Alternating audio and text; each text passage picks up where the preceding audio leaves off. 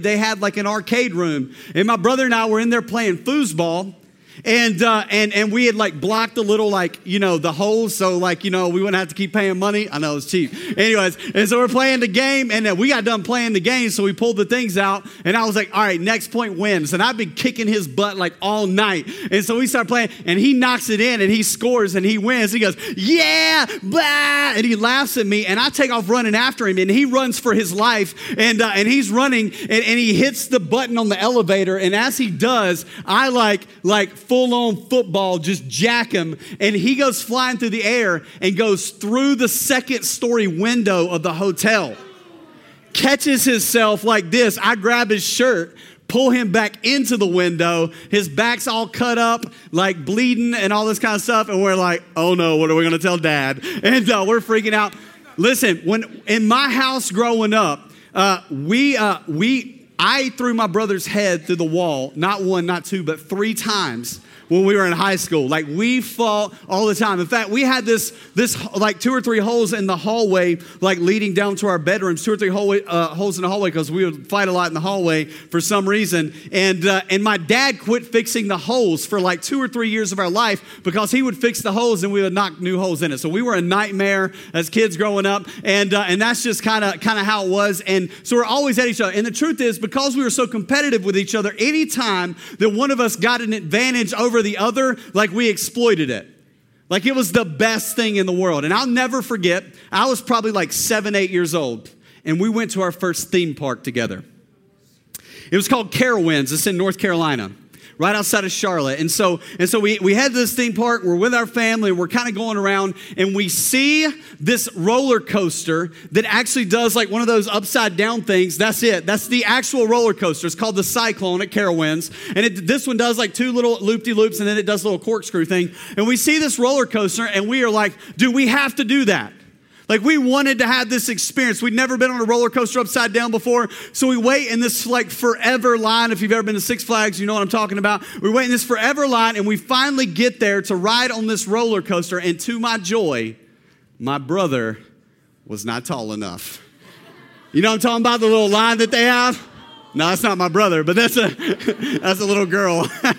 yeah, that's my brother. He's a little girl. And uh, anyways, and so he wasn't tall enough to get on the ride, and and so he starts crying, and I'm like laughing, like it's the best day of my life up to this point, you know. And I'm so excited that my brother can't go, and, and so we get on the ride. He didn't measure up. He was not tall enough. It's all good, bro. Maybe next year. And so we get on the roller coaster, and, and we start going. And, and now at the end of the day, and this I think God in His humor. He, he got me back.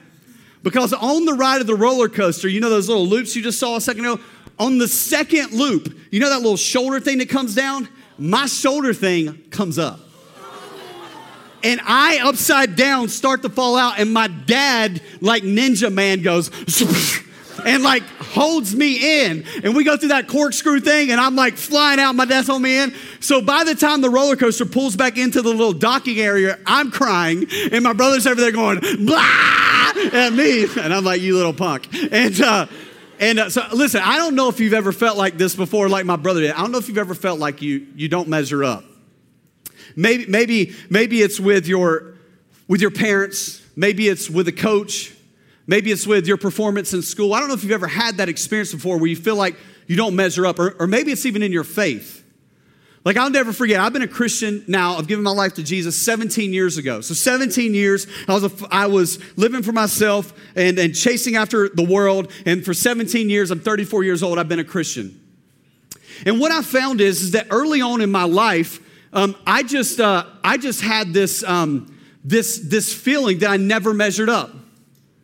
That, that, that, it didn't matter what I did. I just felt like, like God was just out there and I was here and, and God was so distant and I couldn't figure out like why, why I couldn't measure up. And, and I guess I just kind of had this, this idea that, that if I didn't follow all these rules and regulations and requirements that God had laid out, then, then, then I, just, I just couldn't measure up.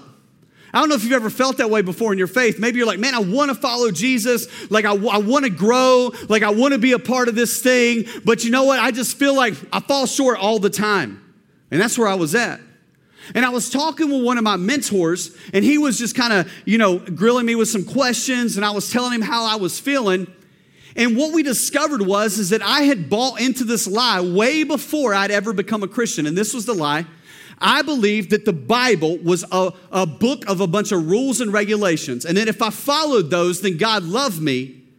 But if I didn't follow them, then God did not love me.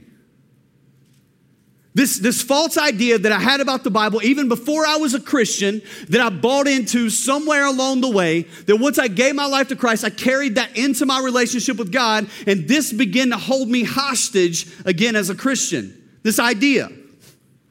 And so my mentor began to explain to me, like, hey, Derek, listen, you got to understand that the Bible is not a list of rules and regulations to hold you down.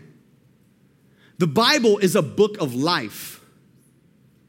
It's a book of life, and in there, there's some boundaries that are given so that you can have a full life, so that you can live life to the full, because that's what God wants for us. That's what Jesus wants for us. He wants us to live life to the full.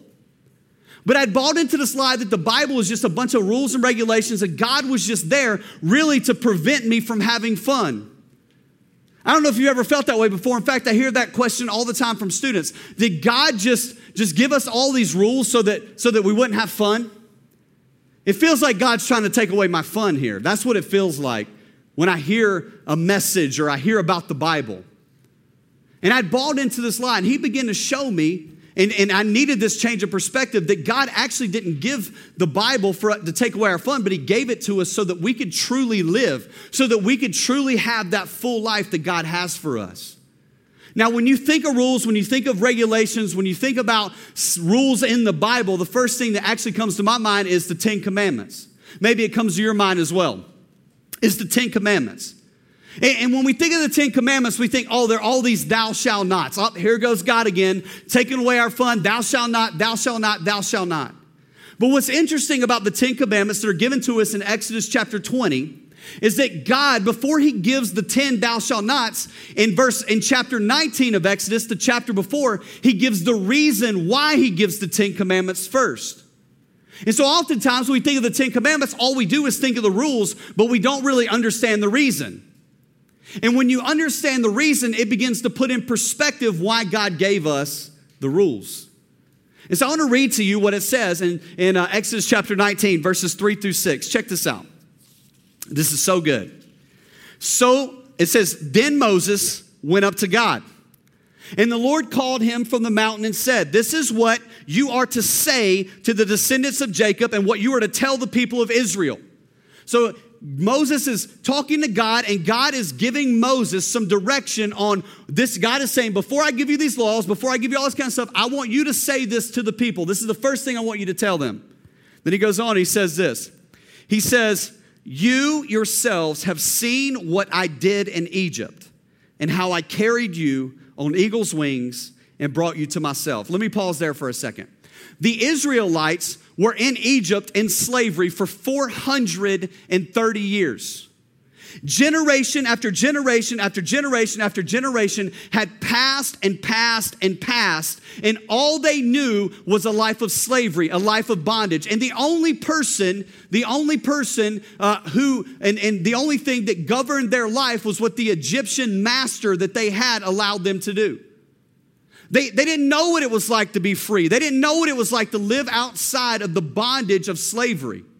And God is saying here, listen, I want you to go tell the people to remember that I am the one who set them free. Before you give them the law, remind them that I set them free because this is what happens in our thinking. When you go and give them the law, they may push back to it.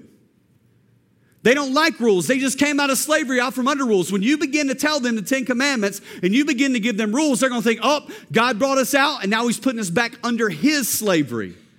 He said, but I want you to remind them the heart of me, why I'm giving them these rules, because I am here to set them free. The God who set them free is not giving them these rules to put them back into bondage, but I want them to experience ultimate freedom, the ultimate full life that I have for them. So I want you, so, so he reminds them, he says, listen, I want you to tell them this. I want you to remind them what I did. I want you, them to know my character before you give them the law. Now, why is that important? That's important for us today because here's the truth. The Bible says all have sinned and fallen short of the glory of God. In other words, none of us measure up. None of us measure up to the holiness of God, the goodness of God. And because of that sin, it separates us from God. And, and because of that separation, we cannot be in the presence of God. But God so loved us that He sent His Son Jesus, who died on the cross. He was buried, rose again on the third day, defeating sin and death, so that when we put our relationship in with Jesus, when we give our life to Christ, we put our faith in Him. What happens is, is that Jesus sets us free from the slavery and bondage of sin that we have. And then when we give our life to Jesus and He sets us free from the slavery of sin and bondage, and then we look at the Bible as a bunch of rules, and now we're like, well, God, I don't know if I want to follow that. I don't know if I really want to listen to that. And God's saying, listen, I'm not telling you these things because I want to put you back in bondage. Know my character. I loved you so much that I saved you. Why would I put you back in bondage? I just set you free. I'm trying to continue to set you free. That literally following me and following what I say actually sets you free. It doesn't put you in bondage. And so then, if you jump over to Deuteronomy chapter 4, verses 1. Actually, before I jump over there, let me, let me say this if you're taking notes. God made rules for our prosperity. God made rules for our prosperity. In fact, at the, the verse 5 of that uh, Exodus 19, Jerry pass, I'll just read it. It says this Now, if you obey me fully and keep my commands, obey me and keep my commands, then out of all nations you will be my treasured possession. Notice what he says if you obey my commands, you're going to be my treasure possessions. In other words, you are going to gain. You're going to gain. Remember that for in a second. So, God made rules for our prosperity. He's basically telling the Israelites this I am not giving you these rules. I, he's basically telling them, I'm not giving you commands to make you a slave. He's saying, I'm giving you these commands to show you how to live freely since you're no longer a slave. That's what he's saying. So, Deuteronomy chapter 4, verses 1, I want to read this to you.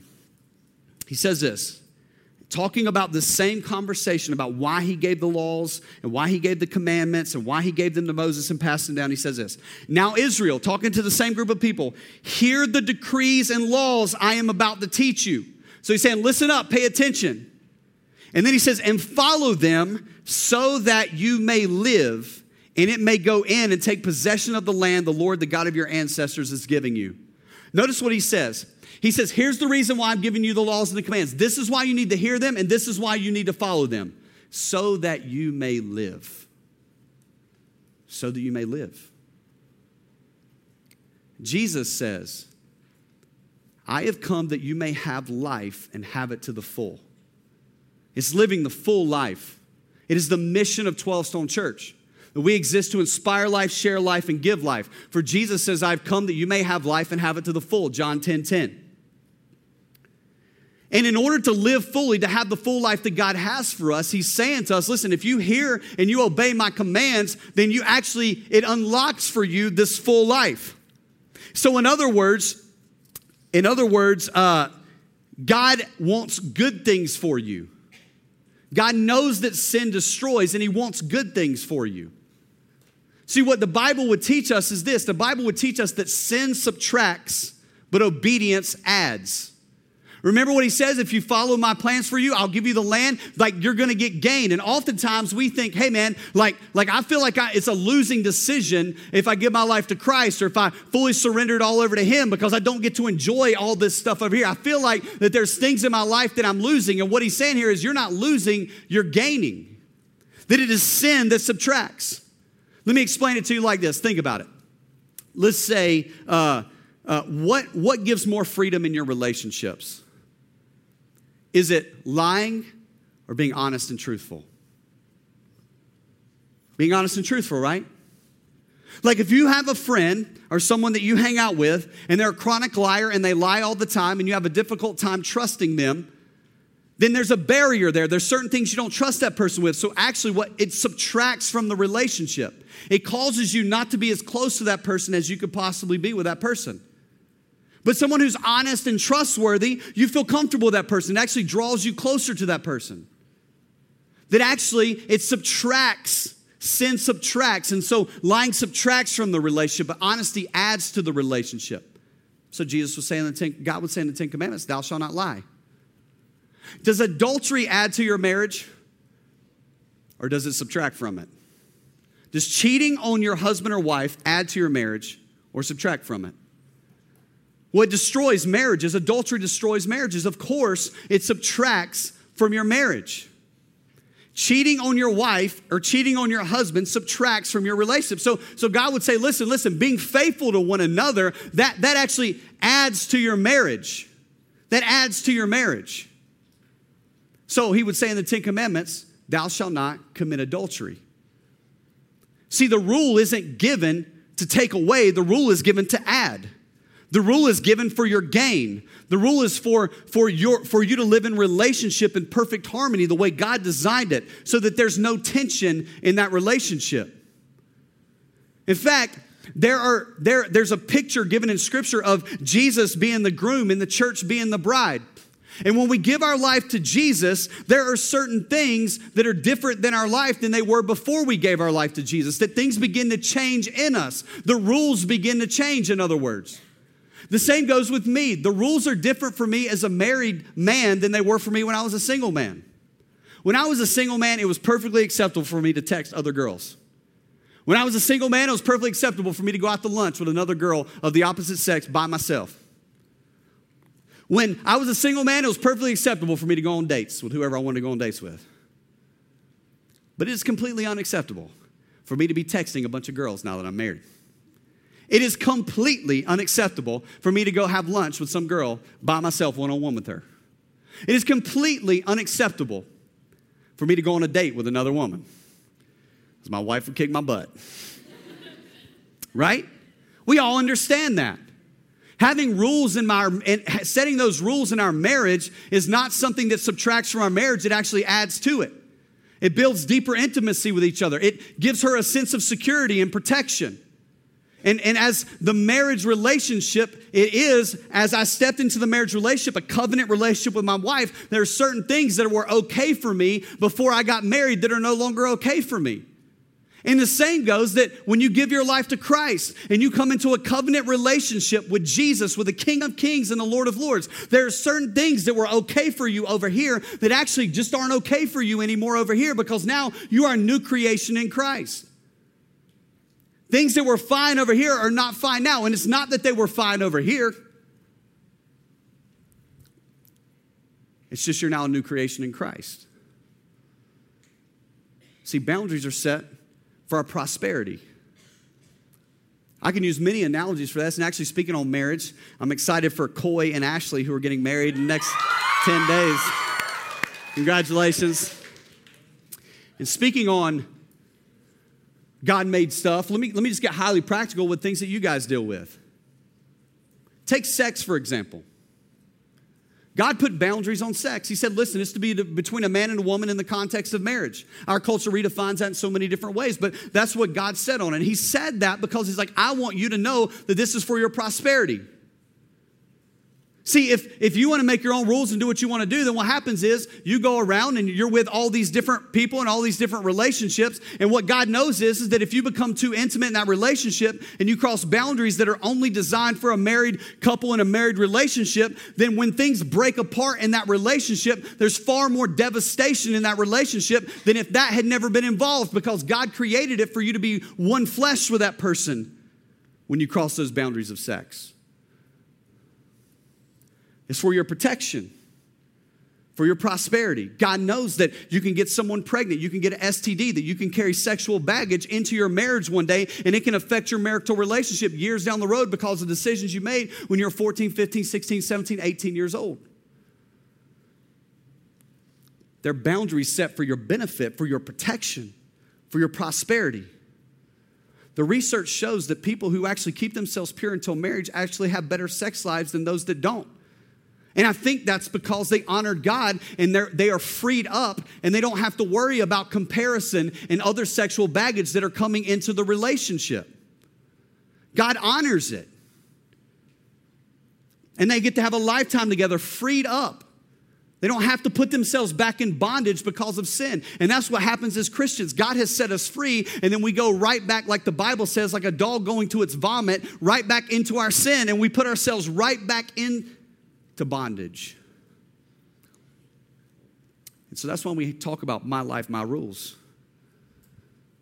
Because is it really our rules? I think one of the most freeing things as a believer is to understand that God lays things out in the Bible, and these are not, this is not meant to be a, a book of rules. This is meant to be a book of life. That this book gives us life. And so I read this, I soak this up, I get into it so that I know how to have the full life. So when someone gives their life to Christ and then they're like, and then they never open it and they never get in it and they never spend time in God's word, it's like, hey man, God has God has given you a book for life here. He's told you all about how to live fully, but then we just say, hey man, like I'm, I'm not really that concerned with it. And it doesn't make any sense. In fact, I would challenge you to get into the word, to open up the Bible. Start in the book of John if you don't know where to start. Go and ask a leader. Come and ask me. We'll help you get started. Bless you. So, that, what I just said to you, that's just a devotional thought. I said that to you because I want to set the framework for where we're going as a church with this series. I want you to understand that God has the best intentions for you. When God gives the law to the Israelites, He has the best intentions for them. He loves them, He cares for them, He just set them free. He's not giving them stuff to put them back in bondage. Now, this weekend, Kevin Myers, our senior pastor, who is unbelievable, he's an amazing, amazing man of God, and he's a leader of our, he's, you know, leader of our church. Jesus is a leader of our church, and he's under the authority of, of Christ in that. And, um, and, and let me say this too if you don't attend on the weekends, man, you're missing out. You're missing out. Because God speaks, and this is your church, not just your youth group. And you need to be a part of that. And I say dive into that. We're joining in with their My Life, My Rules series. And, and this is the only week we're doing this. But PK talked about something on Sunday, Pastor Kevin talked about something on Sunday that I just thought was so good that I wanted to show you guys the clip of it. So intentionally, I whittled my message down to about 10 minutes so that I could show you like this 19 minute clip from Sunday. Now, if you were here Sunday and you heard the message Sunday, then you can think about it and take some more notes on it and get an extra layer of it. Because I can listen to this like 10 times and get new stuff every time. But if you're here and you didn't hear it, I want you to listen in. This is for everyone, and I want to make a point coming out of it, and then we'll go into the last worship set and we'll close out the service. Check this video out. Everyone believes in rules fact, let me ask you a question. How many of you have ever heard, ever even heard in your life of a motorcycle club called the Hells Angels? The Hells Angels Motorcycle Club. Any of you, just raise your hands across all the campuses, put your hands up. Okay, you've heard of them. Yeah, I, I've loved motorcycling since I was five years old. I thought motorcycle was the coolest thing. And in fact, I still put thousands of miles on my Harley each year. So when I was a kid growing up during the 70s, I, I knew about the Hells Angels. And, and this was like the mystique, kind of cool group. I, I, know they weren't supposed to be, but they were. Like from a distance, you privately, oh, they're cool. Because their distinctive mark is that they're outlaws, above the rules, beyond the rules. They're free from the rules. They're what from the rules, everybody? Free. Yeah, they're free. the one percenters. And about 10, 12 years ago, I read a book by Sonny Barger. He, he was the president of the Oakland Hells Angels Motorcycle Club and, and, and quite known as, as a result. And I read this book and I was struck. I, mean, struck by what I read in the book. It, it set me back. In fact, I can, I can tell you what it is by just playing about 20 seconds of an interview that he did in 1994 um, many years later, of course, but, but maybe if I play this, it'll seem striking to you as well. Check it out. The, um, but the Hells Angels are international. There's just no international organization, so Each to speak. Each club is autonomous. We have basic rules uh, that everybody has to live by, and then each charter in its own has its own rules. Each country has its own I, don't know. Did that come through? Did you get that? Because it's ironic. You, you, did you hear him? This is the group that got freed up from the rules. This was the free group, freed up from the man. And then they turned around and set rules. And they have international rules that you have to follow. And, and, then they have country rules that you have to follow. And then we make local chapter rules that you have to follow. Did, did you hear it? In his own words, that you have to follow. In other words, we're going to walk away from rules. We are freed up. We are outlaws. And then we're going to make rules. you know why? Because they're not anti rules either. They believe in rules. They just prefer to be the ruler. I mean, it's hilarious hypocrisy. And it's in us all. Nobody's really anti rules. We just prefer to be the ruler. And that is the point of God's very first rule no other gods before me. I mean, not even yourself. You don't set the rules. And that lets us jump into number two. Second rule of rules that you need to know. Here it is. Rules have to match the ruler. Jot it down. Rules have to what, everybody? Match. Yeah, jot down your notes. Rules have to match the ruler. Now, I'm going to take it to the whiteboard here uh, for a bit and have a little conversation with you because maybe you did this in elementary school. I did. Okay, I, I did this in elementary school we would have to match things. So they make a list on one side, list on the other, and then you'd have to match them. It was designed to, to develop your conceptual thinking skills. And if you had the ability to take two thoughts and know that these two go together, what's a match, what's a mismatch? And so I'm, I'm going to give you an example. We're going to do this together. I know it's elementary, stay with me. This is on purpose. So on one side, they'd write something as elementary as the bird, the fish, the dog. And then on the other side, that was one, two, three, you had to match these with either A, B, or C. Which one goes with swims, barks, or flies? Now we're going to do this together as a church. I know, appease me. It's elementary. But hey, might be the first test you pass 100% in, in, in recent days. Here we go. So the bird swims, barks, or flies. So we're all on the count of three going to say the right answer together. Which one is it? The bird flies. Very good, everybody. Okay, so there, give, give yourself a hand, give your high, neighbor a high five. Okay, done well. Okay, the fish. Now, the fish swims or barks. All right, count of three, everybody. The swim, uh, the fish what? Swims. Very good. Okay, well done. You get, and now this, if you didn't get the first two, you're going to get this one right if you're just paying any attention at all. The dog what? Everybody say it, count of three. One, two, three. The dog what? Barks. Sure. Now, you're thinking, are you kidding me? I showed up on a weekend. You've been on vacation, study break, and doing some leadership stuff. And this is what you came up with? Uh, stay with me. Because our rule dilemma is rooted in an elementary mismatch. And, that's why there's confusion. Stay with me. Let, let, let me illustrate it. I'm, I'm going to give you another one, okay? Golf game, bowling game, football game, and they need to be matched too. Football rules, golf rules, bowling rules. Okay, you already get it. You already get it. Golf game, golf rules. But watch what happens if you do a mismatch. What if you say golf game, bowling rules? Then when you get out on the golf course, you have a problem. See, you, bowling rules are the one with the highest score wins. Golf rules are the one with the what score? Yeah, the lowest score wins. So you get out on the golf course, and if you're playing by bowling rules, you're trying to break 200. In fact, in fact, it looked like when I tried out for the high school team back when I was in high school, when I tried out for the golf team, which I did not make, it looked like I came thinking bowling was the rules. In fact, if that was the rule, I'd be an amazing golfer today. But the reality is, you go get yourself 100, 200 strokes, and you're going to think you won. You beat everybody. When in fact, you're not even in the game, and you lose. And that confusion is just an elementary mismatch. Game to wrong rules. It's, it's as simple as, as uh, football. Like if, if, if, we said a football game to golf rules, can you imagine? If you were the coach, you walked into a football team, I just played out, just a thought. you show up to the team say, okay, here's what we need to do on the opening drive. We need to travel about 200 to 250 yards on your opening drive. And the football players will be looking at you like, are you from outer space? The football field's only 100 yards long. This is so elementary that this is what is breaking down in most people's life and faith. Let's just apply it at the next level. See, if we had on one side my life, God life, and, and then we had to match them with God rules or my rules, you end up with four options. You could have the option of my life, God rules. That's one option. Let's see, my life, which means I'm the ruler, God rules. And that's one of the match options.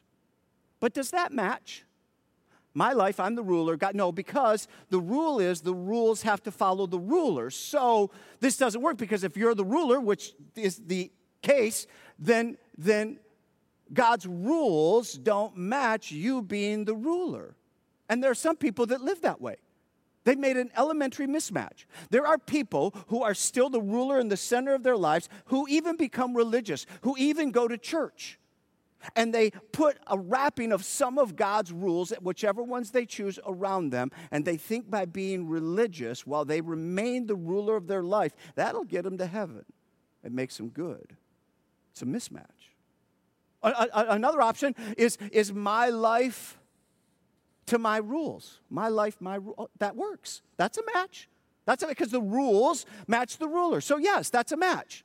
Yeah, you say, you know what, this is my life. I'm the ruler anyway, and, and I'm anti Jesus. I, I, I'm not going to follow God. It's my rules. And you know, at least it matches. Now, now, God would say to you, when you live my life, my rules, what you're really saying at the core of your being is Satan's life, Satan's rules. And I know you don't believe that because those of you listening are saying, hey, I don't even believe in God. And, uh, okay, I understand. But God would say, you've chosen Satan's rule and you're under Satan's rules. And you have the freedom from God to dismiss him on earth and for all of eternity. There's a third option. Third option could be God life, right? God life, God rules. Okay, God life, God's the ruler of my life, and, and God's rules I follow Jesus, and that works. That's a match. The, the rules match the ruler. It's, it's, so that makes complete sense. That's really, in essence, what a Christian is. You finally say, you know what, God, I'm, I'm going to surrender to you. I'll have no other gods before me. You're going to be my God. And so, so you get that rule right, and, and so God is your ruler, and, and that's made possible through Jesus. And so if God's your ruler, you, you live by God's rules. And that's what informs what you believe and what you pursue and how you behave and what you value and, and the rules and the standards that you set for life. And nobody follows those perfectly. I don't follow those perfectly, neither do you. And when I fumble the ball, so to speak, in life, or if I sin before the Lord, I, am like, oh, God, I don't, I, that's not how I want to live. And, and, and I don't excuse it. I confess it before the Lord. I, I get forgiveness because Jesus, through his work on the cross, covers my sin. I don't earn this on my own and, and uh, I follow God's rules. Now, and there's a fourth option here uh, God, life, my rules. God, life, my Well, see, that's a mismatch. See, because the rules have to follow the ruler. So, so this doesn't work. But some choose that. And that elementary mismatch undoes your life. See, you can't actually say, oh, God's my ruler, I'm a Christian, but I, I make up my own rules. I, that my rules are anti Jesus, but, but, but He's my ruler. Because those are in conflict. See, if, you if your convictions, your standards, your values, your beliefs are informed by social media, popular opinion, cultural magazines, your friends, your particular bent or feelings in that season, rather than rooted in the word and the wisdom of God, you have a mismatch. He's not your ruler if it's not his rules. I think that that elementary break is costing us in this country in terms of our faith. And I want you to turn with me over to Deuteronomy. If you have your Bibles, you're still there. Let's go over to the book of Deuteronomy and let me just lay out where Moses was now, 40 years later, communicating to the nation of Israel who's about to walk into the promised land, a reminder of the, the value of the rules and how they're to work in your life. So he's hearkening back to what we just read in Exodus. And so we're on page 179, Deuteronomy chapter 4, page 179. You can just flip over there. We're going to do this quickly, but this is deeply meaningful. So let me just unpack some thoughts here. Chapter 4, verse 1. Now, Israel, hear the decrees and laws I'm about to teach you. Follow them. Everybody say it with me. Do what? Follow them. That, the point he's making off the top. See, if, if God's your ruler, then you follow God's rules. That's a match. That makes sense. It can't be God rules, but but but it's your or God's ruler, but it's your rules. He said, no, follow the rules. And, and, and that way you may really have life Enjoy the land that he's taking you to. Look at verse 2. Do not add to what I command you, and do not subtract from it, but keep the commands of the Lord your God. Don't add to it. Literally, he's telling us don't add man made rules to God made rules and call them equal. Don't you go around making up rules that you would prefer and you think make sense, and then add them and elevate them to God's rules and call them, they're, they're not equal, they're man made. These have options, God's rules, no option. In fact, he says, not only don't add, don't subtract. Th- that means don't, don't rewrite the rule, don't mismatch. Don't add, don't subtract. Read on. Verse 6. Then he says, Observe them carefully, for this will show your wisdom and understanding to the nations who will hear about all these decrees and say, Surely this great nation is a wise and understanding people. See, this is, this is going to change the nation. This is going to change your family. It's going to change your marriage. It's going to impact your kids. It's going to, it's going to change your business. It's going to change everything. It's going to show because this right here, this rule thing from God, this is God's gift to you. It's wisdom and understanding that absolutely changes your life. We're talking about more of that in, in the series, but I want you to see it. And then verse 9 and 10, he tells you, only be careful, verse 9, and watch yourselves closely so that you do not forget the things your eyes have seen or let them fade. Everybody say that with me. Let them what? Fade. I want you to get that. Do not let them fade from your heart for as long as you live. Teach them to your children and in to their children after them. So, you teach them to your children, your grandchildren. Make sure the generations get it. In fact, he goes on the next verse to say that they revere me. Now, I want you to see something. This is, this is almost how it descends and how we end up with a mismatch. Let me see if this makes any sense to you. I've been wrestling with this. I'm going to just highlight it here. We'll unpack it more in the series, but I want to get it on the table right now. I think what happens with the first generation is that the first generation, like the ones who received the law, the first generation, they tend to revere the rule. See, they, they, they, they were there when it came down. They were at the mountain. They saw the power of God. They experienced it. They, oh, we understand the significance of this rule. We revere it. We would never violate this. This is incredibly significant. And then I think what can happen is that the second generation relax the rule. I think that the generation that wasn't there can relax the rule because they're like, well, I wasn't there anyway. The rule's a little imposing. I, I don't know. I, I, I'll respect it, but I won't really follow it. And so, what happens in this generation is they talk about the rule because they know what the rule is, but they don't actually live the rule. And something happens to their children, which we could call the third generation. And what happens to their children is they tend to rewrite the rule. And if you want to understand what happens in a nation and generation after generation, I think this is what really happens. That you end up with a generation that rewrites the rule because the generation before them relaxed the rule. And since the generation before them didn't really define the significance, and since they're a distance away from the experience, they don't really understand that this is not merely blessing that comes automatic the favor of God comes with following God. And they don't know what they're about to lose because they're running off the blessing of those that once revered, but it's fading. Now, we'll pick that up later in the series, but I'm telling you, what this actually means then is by the time you get here, you've made a mismatch of rules to ruler and you've created a jackalope faith. I know it sounds silly, but you've created a what faith, church? A jackalope faith. This past summer, we went out to uh, out west 5,200 miles, drove together, had an awesome trip. Yellowstone, some of you follow us on, uh, uh, on Facebook. It was fun and we enjoyed it. It was a, a, trip we're really grateful to, to have been able to go on. And Jaden turned uh, 12 years old, my, my son, our last child and uh, we're planning to keep it that way. So uh, he, he, and I just want to tell you a little something about. He enjoys cryptids, and, and if you're not familiar with those, I looked it up to give you the official Wikipedia definition. Here it is legendary creatures that are rumored or suspected to exist. That's what cryptids are. Uh, they, they, are uh, legendary creatures that are rumored or suspected to exist. Uh, think um, Bigfoot. think Nessie, think uh, Chupacabra, think Jackalope.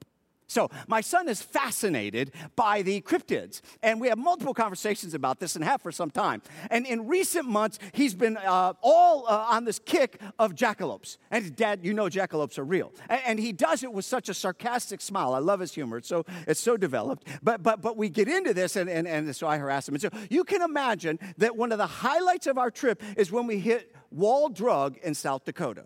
And when we got in Wall Drug, we got through the back of, the, uh, of Wall Drug, and he came upon this picture that is now displayed before you. In fact, he let us take them. Is that beautiful? Isn't that absolutely the coolest thing you've ever seen? That, that's a jackalope. That, that's a supersized jackalope. He jumped. I said, Dad, take a picture. See, I told you it was real. Now we're joking about, we're laughing, we're having fun. And then we get back in the store. I kid you not. Get back in the store. We're walking all around, and he comes and finds me because we're all different places. Look, he yells, Dad, Dad, you got to see this. So I what, what do we? Jackalopes stuffed on the wall. Oh, oh yes, jackalopes. He looks up. I told you they're real. They're not just supersized in the back, real right up on the wall. We're having fun, and he sucks me into to buying it. You, you know what I mean? Get suckered in. You know what I'm talking about, parents. It's $114. $114 for a jackalope. And he gave me permission to bring it to you so you can experience this yourself. This is the real deal. This is a jackalope. And this hangs in his room. And if you came to his room, he would show it to you and tell you, see, this is evidence jackalopes are real. now, now, we're going to do this all tongue in cheek. We're going to have a lot of fun. And, and I'm glad he graciously let you. Aren't you glad he let you see it? Come on, I yeah, I hear you're glad he let you see. Sure, this is an awesome moment for you. And if you examine this, you're like, oh my goodness, that, that, that looks real. Now, we all kind of know that a jackalope is not real. They marry the, the, the, the horns, the, the, the, antlers of a deer with the head of a jackrabbit. This thing isn't real. It never has been. It's why you will never find one that's alive. You only find them dead after the taxidermer, uh, uh, taxidermist put it together. Now, when I say what's at risk is a jackalope faith. I'm talking about marrying this idea of God's rule with my rules, and it doesn't marry. And you end up with this jackalope kind of faith. And that's my concern for us, for Christians. It's, it's underneath this whole conversation. We put worldly rules on God's word, and then we call it God's and it's something that's mythical that doesn't exist. That's good. Yeah. So, listen, here's why I showed that to you. Here's why we're having this conversation tonight, is opening up this series. The reason we're having this conversation, the reason I showed that to you tonight is because of this. Next week, you guys go back to school.